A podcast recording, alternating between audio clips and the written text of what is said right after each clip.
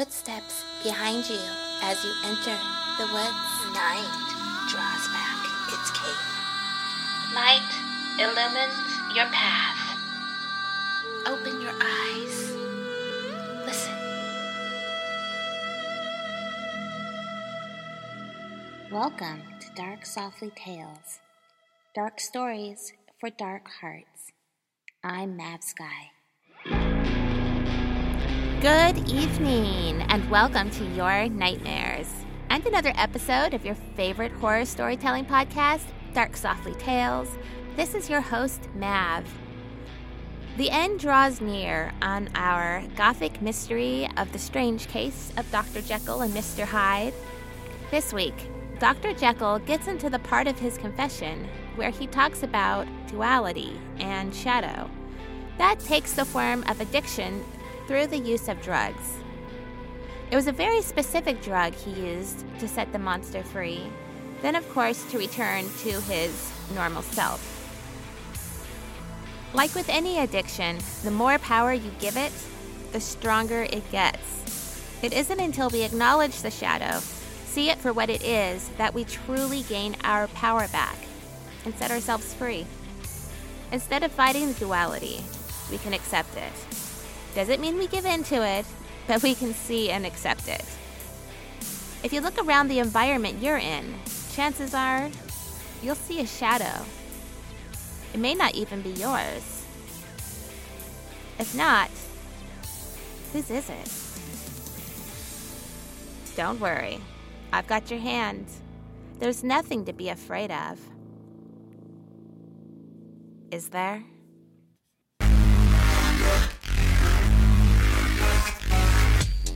Take my hand and hang on tight as we journey into the dark softly.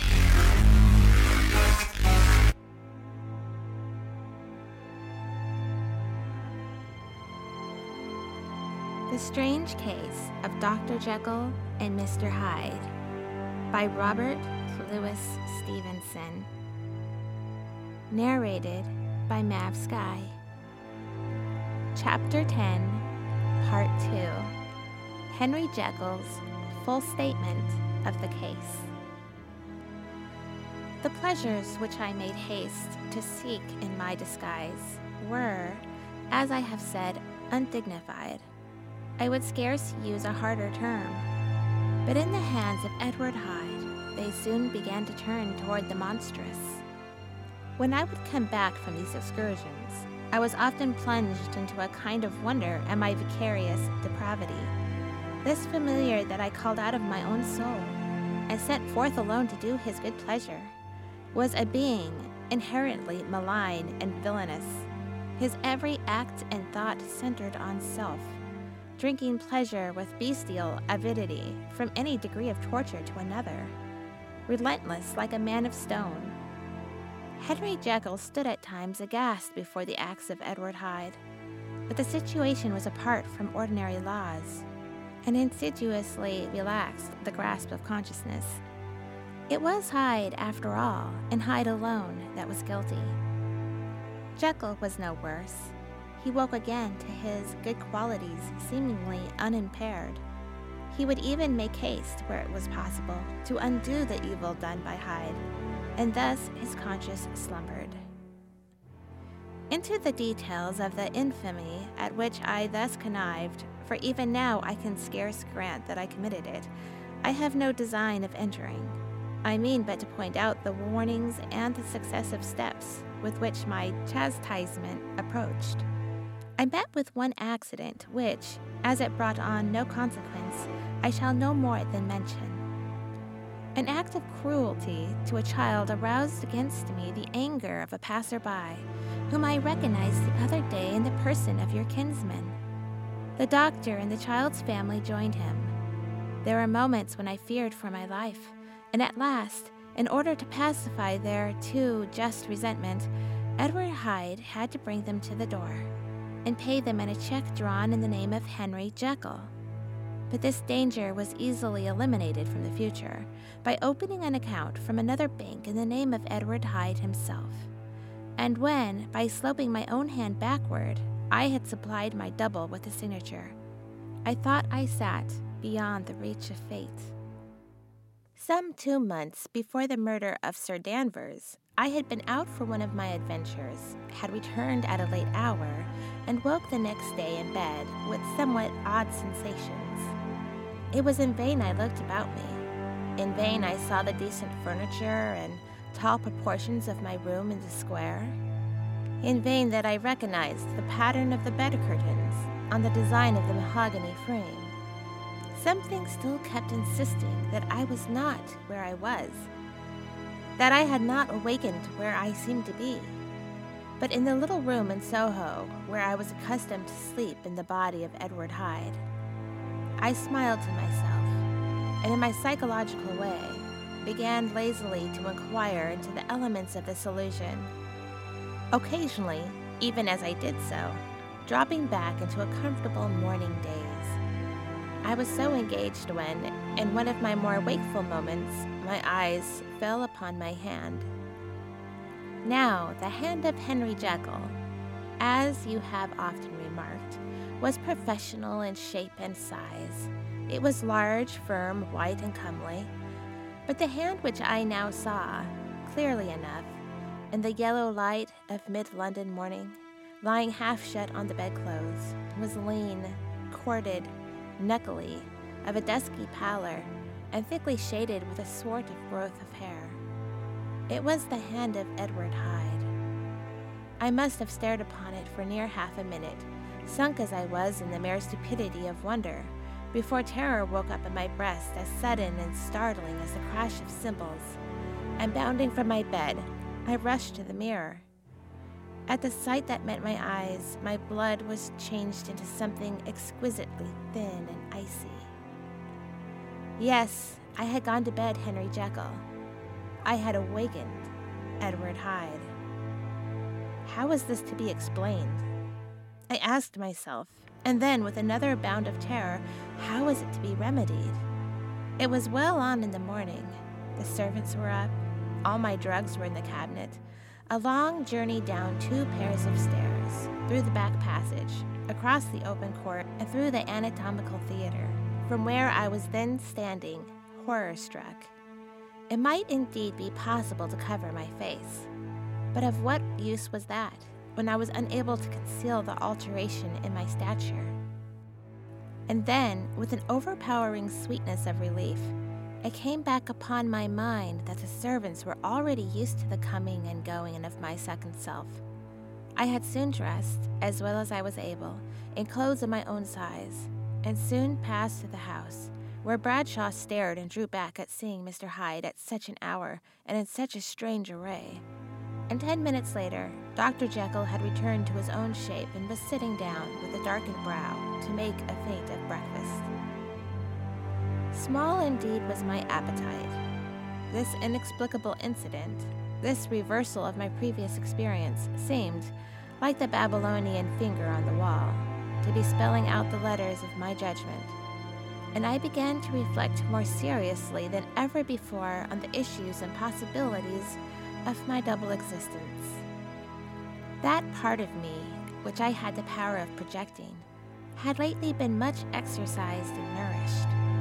It had seemed to me of late as though the body of Edward Hyde had grown in stature, as though, when I wore that form, I were conscious of a more generous tide of blood, and I began to spy a danger that, if this were much more prolonged, the balance of my nature might be permanently overthrown, the power of voluntary change to be forfeited, and the character of Edward Hyde become irrevocably mine. The power of the drug had not been always equally displayed. Once, very early in my career, it had totally failed me. Since then, I had been obliged on more than one occasion to double, and once, with infinite risk of death, to treble the amount. And these rare uncertainties had cast hitherto the sole shadow on my contentment. Now, however, and in the light of that morning's accident, I was led to remark that, whereas, in the beginning, the difficulty had been to throw off the body of Jekyll, It had of late gradually, but decidedly, transferred itself to the other side. All things, therefore, seemed to point to this that I was slowly losing ground of my original and better self, and becoming slowly incorporated with my second and worst. Between these two, I now felt I had to choose. My two natures had memory in common, but all other faculties were most unequally shared between them. Jekyll, who was now composite, now with the most sensitive apprehensions, now with a greedy gusto, projected and shared in pleasures and adventures of Hyde. But Hyde was indifferent to Jekyll, or but remembered him as the mountain bandit remembers the cavern in which he conceals himself from pursuit. Jekyll had more than a father's interest. Hyde had more than a son's indifference. To cast in my lot with Jekyll was to die to those appetites which I had long secretly indulged, and had of late begun to pamper. To cast it in with Hyde was to die to a thousand interests and aspirations, and to become, at a blow and forever, despised and friendless. The bargain might appear unequal, but there was still another consideration in the scales. For while Jekyll would suffer smartingly in the fires of abstinence, Hyde would not even be conscious of all that he had lost. Strange as my circumstances were, the terms of this debate are as old and commonplace as man. Much the same inducements and alarms cast the die for any tempted and trembling sinner. And it fell out with me, as it falls with so vast a majority of my fellows, that I chose the better part, and was found wanting in the strength to keep it. Yes, I preferred the elderly and discontented doctor, surrounded by friends and cherishing honest hopes, and bade a resolute farewell to the liberty, the comparative youth, the light step, leaping impulses and secret pleasures that I enjoyed in the disguise of Hyde. I made this choice perhaps with some unconscious reservation, for I neither gave up the house in Soho nor destroyed the clothes of Edward Hyde, which still lay ready in my cabinet. For two months, however, I was true to my determination. For two months, I led a life of such severity as I had never before attained to, and enjoyed the compensations of an approving conscience. But time began at last to obliterate the freshness of my alarm. The praises of conscience began to grow into a thing, of course. I began to be tortured with rose and longings, as of Hyde struggling after freedom. And at last, in an hour of moral weakness, I once again compounded and swallowed the transforming draught. I do not suppose that, when a drunkard reasons with himself upon his vice, he is once out of five hundred times affected by the dangers that he runs through his brutish physical insensibility. Neither had I, long as I had been considered my position, made enough allowance for the complete moral insensibility and insensate readiness to evil, which were the leading characters of Edward Hyde. Yet it was by these that I was punished. My devil had been long caged, and he came out roaring. I was conscious, even when I took the draught, of a more unbridled, a more furious propensity to it. It must have been this, I suppose, that stirred in my soul that tempest of impatience with which I listened to the civilities of my unhappy victim. I declare, at least before God, no man morally sane could have been guilty of that crime upon so pitiful a provocation, and that I struck in no more reasonable spirit than that in which a sick child may break a plaything. But I had voluntarily stripped myself of all those balancing instincts by which even the worst of us continues to walk with some degree of steadiness among temptations. And in my case, be tempted, however slightly, was to fall. Instantly, the spirit of hell awoke in me and raged. With a transport of glee, I mauled the unresisting body, tasting delight from every blow.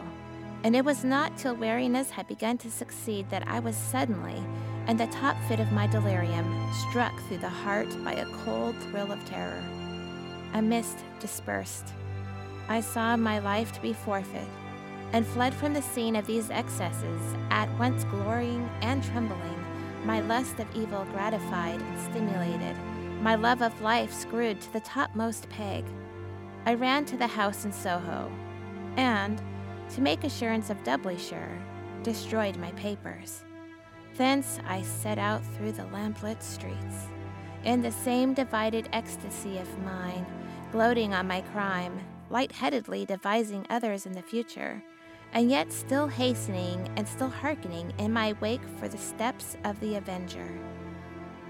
Hyde had a song upon his lips as he compounded the draught, and as he drank it, pledged the dead man. The pangs of transformation had not done tearing him before Henry Jekyll, with streaming tears of gratitude and remorse, had fallen upon his knees and lifted his clasped hands to God. The veil of self indulgence was rent from head to foot. I saw my life as a whole. I followed it up from the days of childhood when I had walked with my father's hand, and through the self denying toils of my professional life, to arrive again and again with the same sense of unreality at the damned horrors of the evening. I could have screamed aloud. I sought with tears and prayers to smother down the crowd of hideous images and sounds with which my memory swarmed against me. And still, between the petitions, the ugly face of my iniquity stared into my soul. As the acuteness of this remorse began to die away, it was succeeded by a sense of joy. The problem of my conduct was solved. Hyde was thenceforth impossible, whether I would or would not. I was now confined to the better part of my existence. And oh, how I rejoiced to think of it! With what willing humility I embraced anew the restrictions of natural life with what sincere renunciation I locked the door by which I had so often gone and come, and ground the key under my heel. The next day came the news that the murder had been overlooked, that the guilt of Hyde was patent to the world, and that the victim was a man high in public estimation. It was not only a crime, it had been a tragic folly. I think I was glad to know it I think I was glad to have my better impulses thus buttressed and guarded by the terrors of the scaffold. Jekyll was now my city of refuge. Let but Hyde peep out an instant, and the hands of all men would be raised to take and slay him. I resolved in my future conduct to redeem the past, and I can say with honesty that my resolve was fruitful of some good. You know yourself how earnestly in the last months of the last year, I labored to relieve suffering. You know how much was done for others, and that the days passed quietly, almost happily, for myself. Nor can I truly say that I wearied of this beneficent and innocent life. I think instead that I daily enjoyed it more completely, but I was still cursed with my duality of purpose and as the edge of my penitence wore off, the lower side of me, so long indulged, so recently chained down, began to growl for license. Not that I dreamed of resuscitating Hyde. The bare idea of that would startle me to frenzy. No, it was in my own person that I was once more tempted to trifle with my conscience. And it was as an ordinary secret sinner that I at last fell before the assaults of temptation.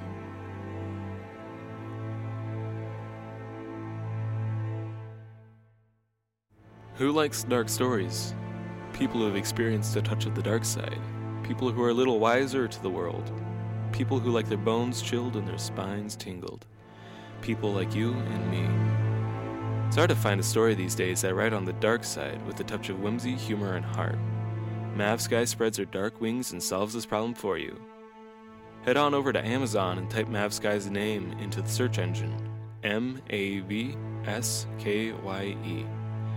At Amazon, you'll find her Tales to Chill Your Bones series, Girl Clown Hatchet series, Supergirl series, her cult classic novel, Wanted Single Rose, and of course, her brand new release, Cold Hangs the Midnight. Choose your dark flavor and head on over to Amazon today.